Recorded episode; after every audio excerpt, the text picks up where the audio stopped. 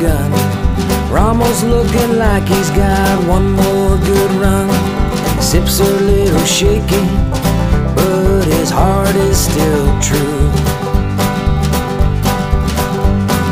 Oh, how that dog loves hunting with me and you. Sporting dog adventures, run, boy, run. Everything you need is here under the sun. Hey, this is Jeff Fuller of Soggy Acres Retrievers and Sporting Dog Adventures TV. We have had a great run showing our love for dogs with our show, our podcast, our social media, and all that is based on Soggy Acres Retrievers. We proudly bring this podcast to you by Soggy Acres Retrievers and ask you if you are looking for training, boarding, or a yellow, black, or chocolate Labrador Retriever puppies, please check out soggyacres.com. Remember, everyone deserves a soggy dog. Jeff Fuller from Sporting Dog Adventures and Soggy Acres Retrievers. In our house, my wife hates having the plastic kennels and wire crates. We need them for the dogs because we have times when they need to be put somewhere, but she cannot stand the look. So we talked to DCT Kennels and we now have a new partnership with them for a product that is a crate but also a piece of furniture. If you want something that is practical as well as great looking, check out DCT Kennels.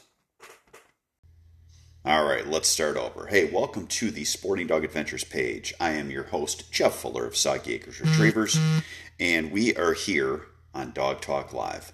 So we try to do these occasionally so that we are making certain that uh, we hit them at least a couple times a week.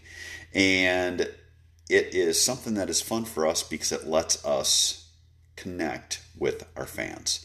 So please join us. Let us know what questions you have, and let's have a good Dog Talk Live. I am trying to figure out how all this stuff works because I changed Dog Talk Live, so do give me a second. Let's see here. We're trying to figure out where the questions are.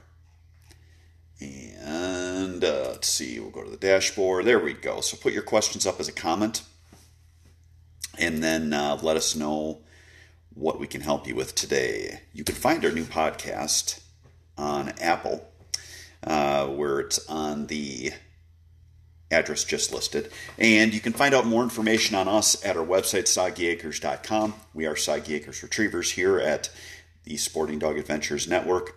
Uh, we have channels all over the place in social media. We still have our TV show up on Carbon TV, on Facebook in different places at different times, on YouTube, and on Rumble.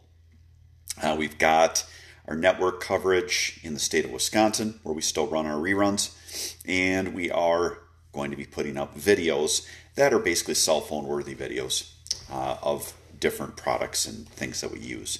So keep an eye on that. Please check us out and let us know what questions you have. Again, there's a lot of different stuff here on Facebook, so it is a tough one trying to figure out all of this while a Dog Talk Live is on and going from there. Um, again, let us know what questions you guys have today. Let us know how we can help you with your dogs. It is nearing July 1st. This is the hardest time of year for dog trainers because, at least up in the northern part of the country, you train from spring through summer and then hunting season comes, so most people take their dogs home. So you aren't training dogs. So we're now entering that home stretch of running hunt tests and getting dogs ready for hunting season. And it is it's just brutal. All you can think about is hunting. You're working with the dogs, you're enjoying working with the dogs, but at the same time, you're thinking about hunting. And then you've got all that other fun stuff like paperwork and everything else that comes with having a business, and it creates the uh, the uh, desire to just get everything done. So my dogs right now, the group of dogs I have in, we've just finished up doing our force fetch. We're working on our hold conditioning and trying to put it all together out in the field. I would say you follow a a case by case as you're working with dogs. A lot of it depends on where the dogs are at and how the dogs are working. So it is something where we are taking the dogs out. Today is a Monday. I'll take the dogs out, I'll work with them, and I'll figure out in essence what we need to work with, what we need to work on to get them to the next step. Um, hopefully, we can get the dogs by the end of this week doing a full retrieve and coming into hand, if not coming into sitting at heel. I'd say about half the dogs are there, uh, the other half are very close. When you're working with dogs, a lot of it comes down to just having confidence, and a lot of that just comes down to experience. I uh, talk to people often that are really struggling and they're like, my dog's just not getting it. And my answer to people when they're doing force fetch, e collar conditioning, and all the groundwork on their dog is if you feel like your dog's not responding and that it's never going to happen, you're probably doing it right. Just trust the process, keep working with the pressure, keep working with a lot of praise, and eventually it will click. And really, it comes down to that. One day the dogs just click, they turn on, and you get them to where you need them to be. Again, Dog Talk Lives are only as good as the questions we have. So please put up some questions for us in the comments. Just type them in as a comment and hit go and let me know what, what I can help you with today, what we can help you with as we work toward getting your dogs ready for the upcoming season. Uh, as far as my dogs, we had two dogs run hunt tests this weekend. Our dog uh, uh, Ace and Tank, they both have their HRCH titles. Uh, they both passed two tests this weekend in the HRC. And we're hopefully getting them ready so that when the fall grand comes, we can put that all together and they both have one pass. We can get that second pass and get titles on those dogs. Uh, Tank will also be running AKC, running some master tests. Uh, Ace already has his master title. I do not run my dogs in the Master National just because um, it just boy, they're usually held way way far away. I think the next two of them are head, held over on the east, on the west coast, so it's just such a long long process of getting the dogs there. And also with the HRC stuff, uh, the dogs do not have to pass a certain amount of tests. They have to have their HRCH title to run in the Grand, so you don't have to run them in as many tests. So it comes down to a cost benefit analysis. Uh, when you run the Master National, you have to have a certain amount of tests in that year, which means you have to, one, get into those tests, two, run those tests, and three, have them pass a certain number of tests, which, if you couple that with the HRC stuff, the dog would basically be running every weekend, and that gets quite pricey. But it also is harder on the dogs because when you're running every weekend over and over and over again, you're basically putting them in a position where they're going to get loose at times, and it doesn't give you the chance to tighten them up. So it's picking one or the other. I don't know many that do both with their dogs. As far as uh, I, plenty people run the HRC and run AKC, uh, but I don't know many that run the Master National as well as the Grand. So it's I think it's almost to pick your poison and and kind of going from there. Uh, please let me know what questions you have. Our Dog Talk Lives usually run about 15 minutes, and we will, uh, at that point, uh, do a last call for questions. Um, if you're watching this after the fact, feel free to put up questions uh, that you may come up with, and we can try to help you from there uh, once this Dog Talk Live is over. But we only have so much to talk about. So if we're going to do Dog Talk Lives, we definitely need questions. Mr. Speck, how are you doing this morning? Good to see you. Hey, when you guys check in, let us know where you're from. Let us know what kind of dog you have. Um, always interesting to see where people are at. We stopped doing the Dog Talk Lives just because I got too busy and we could say possibly lazy, but just really busy. So didn't have time for it. Focused more on the podcast as of right now, what we're doing is we are going to hopefully get these up and do them more often. Uh, once we have the Dog Talk Lives really rolling, it's always interesting because we have people from all over the world uh, Canada, usually Great Britain, Ireland, New Zealand, and different places like that. Good morning, Tina. Good to see you on the show. Uh, again, your basis for your training, your e collar conditioning, your hunting obedience, and your condition to retrieve those are going to take you about six six weeks. You need to get those done in your training before you go out and really work with the dogs in the field because you're building the base of your house. Those are the stu- those steps are the ones that trainers don't like and especially owners don't like because it's just not fun. It's elbow grease, it's putting pressure on the dog. The dog's not having fun, you're not having fun, so people tend to skip through that stuff. But if you don't really put a good base on your dog, you'll build up your dog as like a building and if the foundation is rotten, it'll come crumbling down. So it is something that you need to work on those things and then also keep up those standards while you're working with the dogs in the field so that you are hitting on those uh, on those key things so that when you're moving on to multiple retrieves and you're moving on to blind retrieves and handling the dogs are completely under control and you can build your house up hello roberto from argentina good to see you man It's First, the first time we've had Argentina in quite a while. Uh, if you guys have not watched our podcast, or not watched, or listened to our podcast, please check it out uh, and, on iTunes. I've got the link here in the comment section. Uh, I'm going to start doing our podcast also on YouTube. Uh, so that we have a little more YouTube comment or uh, content. I've tried running and doing the YouTube as well as the podcast and Facebook. And for whatever reason, YouTube crashes when I try it. So we're going to switch to where we do the Dog Talk Lives on the podcast. We're recording that right now. So you guys are part of the podcast. And then we are going to switch to the point where our normal podcasts are going to be held on YouTube through our computer and on the podcast on my phone. So hope that makes sense, but should give us a little more content all over. The other thing we started doing is posting our puppy videos onto our YouTube channel. We always have them here on Facebook, put them on Instagram. I put one on YouTube and it did like, gosh, it's at like 1,100 views. So not a huge reach, but still not bad for uh, for a video that we just did on a cell phone. So we're going to start throwing those up on YouTube as well. Uh, YouTube.com slash Sporting Dog Adventures TV is the channel. Hello, Hector. Good to see you from deep South Texas. I bet you it's warm there, albeit it's warm all over the country right now. And it is something that uh, we're all getting to feel what Hector's normal weather is, which you can have it. I like 75, 80 degrees. That's what we have here today.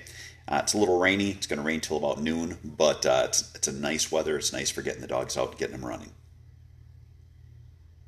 So that was, let's see, our first part. We really need some help here with questions. I always, if you see me writing down, I'll pause. I use that for a break for our, I use that for a break for our uh, uh, podcast so I can stick stuff in. So that is uh, when you see me pause. It's not that I'm in deep thought. It's that I'm putting a pause and then writing it down so that I know where it's at. Matthew Speck, my dogs are harder on dove and quail versus ducks. They seem to roll them in their mouth as they return. The meat is not damaged, defeathered, full of slobber, but are force fetched.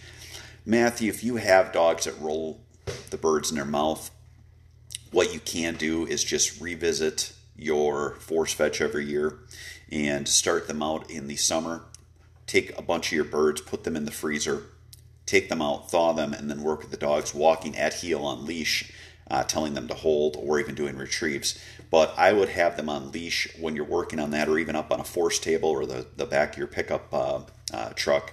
Have them up on a raised surface so that you have control of them, so that you can tell them to hold. I would bump the bottom of their mouth, tell them hold, good, hold, hold and make sure that they are holding stuff so that they can be in appreciation for that uh, uh, for that uh, uh, what they're supposed to do. Jasper, thank you for sending over some stars. We uh, we are we are signed up here where we can get stars on Facebook, which stars are a way that you actually, I guess, reward people that do live stuff with monetary help. Um, we also have the ability to sign up monthly through our uh, through our our podcast on Anchor, and then go from there. Yeah, uh, Jasper says hopefully hopefully uh, you got a lot of rain. Jasper, we did get quite a bit of rain in the last week. I think we were down like six or seven inches. Um, it's nice because I'm the guy at the bottom of the hill. I have all wetlands, so it's dried our wetlands out uh, quite a bit. One thing that it has done is uh, in the last two weeks we got about two and a half inches, so it's brought our water back up to a low level. Uh, I hope it stays about there.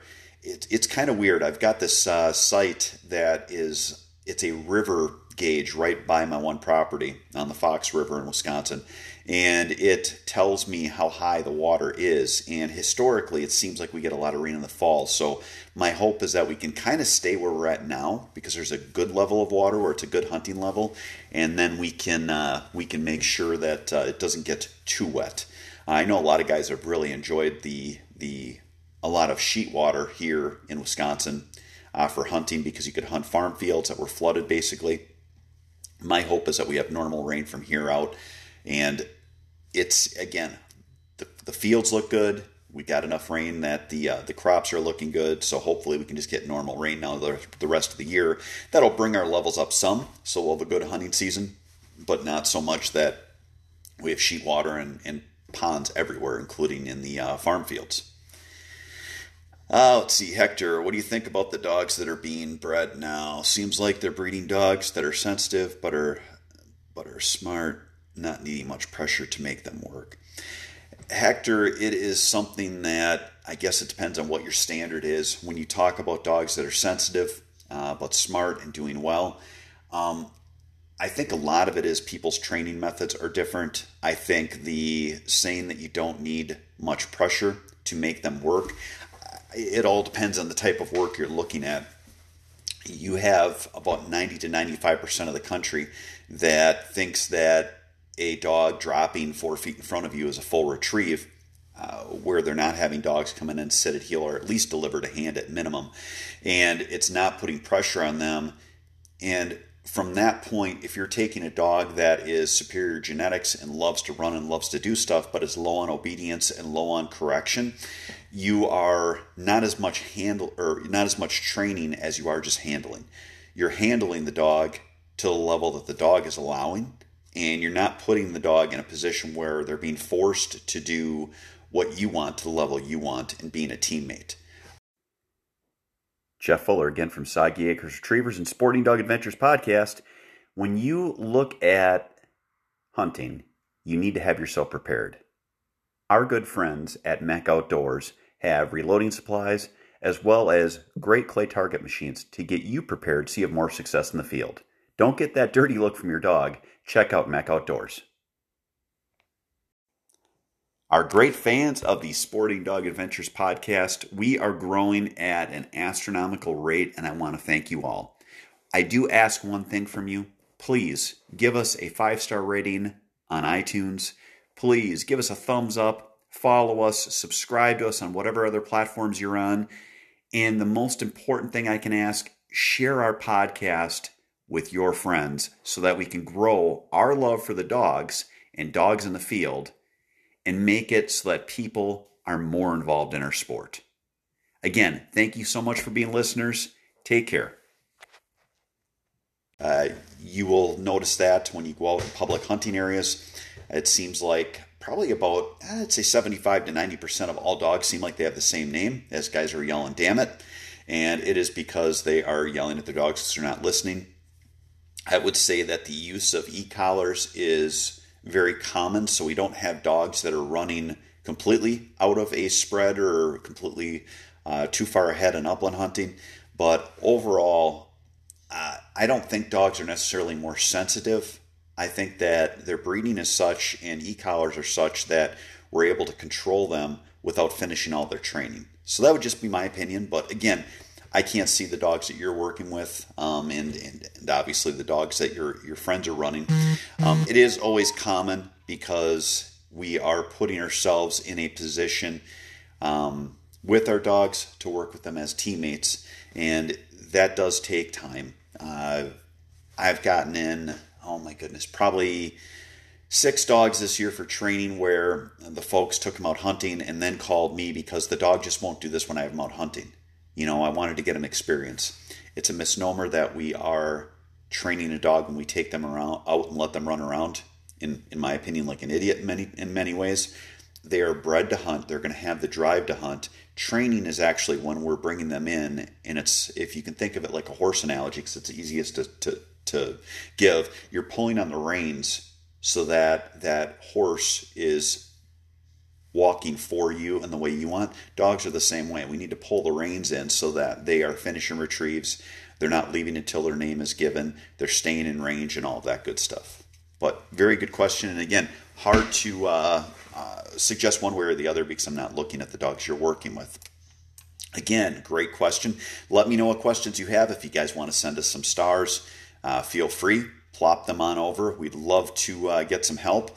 Any financial help that we have, uh, we basically put back into our show and into our platform. So when we make money on our podcast, we will upgrade what we have as far as products. When we make money on here, we'll probably use it to advertise and boost our posts so that we can get more people involved, dogs and dogs in the field. All right. so, again, we're at 15 minutes, which is awesome. And it is helping us get to the point where uh, we are got a good show. Keep up the questions. We're going to be going until we run out of questions. So, again, we run between 15 to 30 minutes on our Dog Talk Lives. How do you like your dogs to look to be considered best weight? Jasper, it's not as much look. So, I explain this to customers and clients that have their dogs in all the time. People get the thought process that their dog is muscular when they're wide, when as they could be.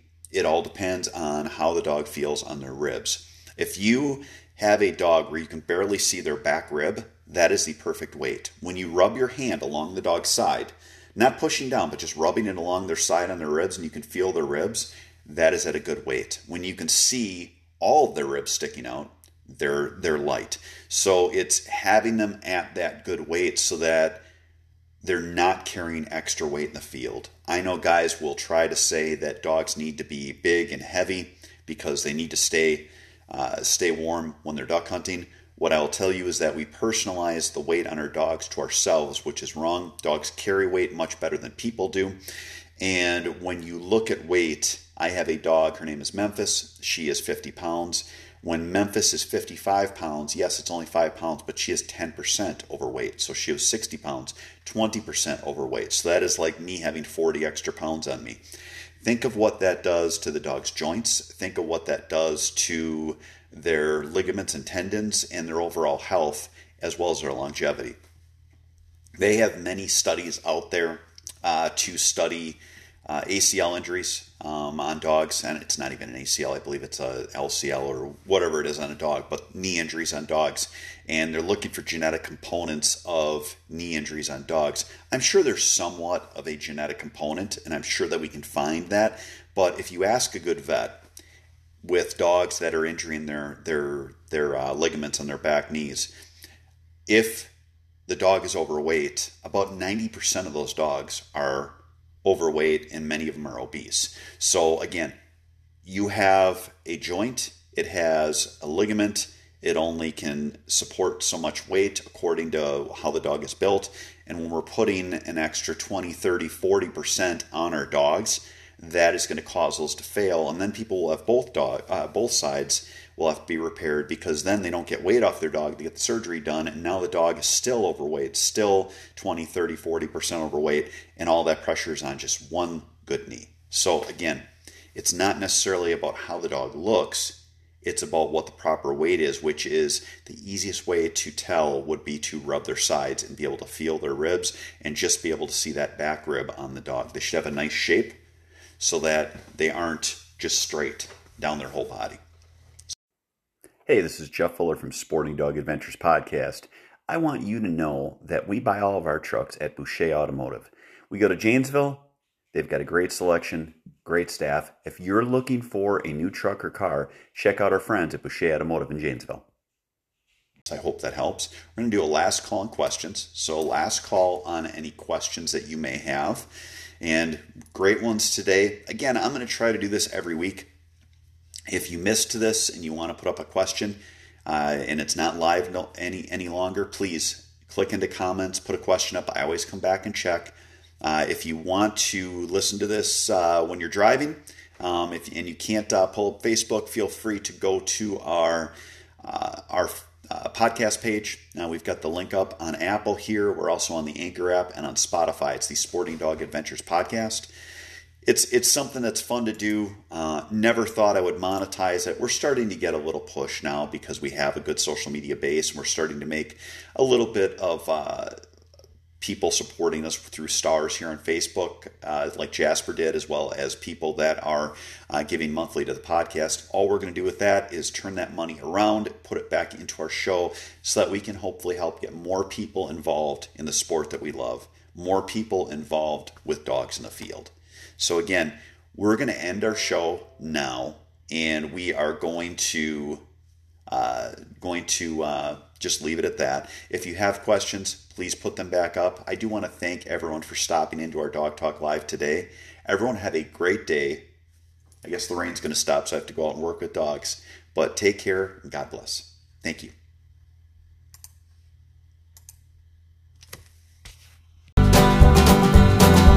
Sporting Dog Adventures, run, boy, run.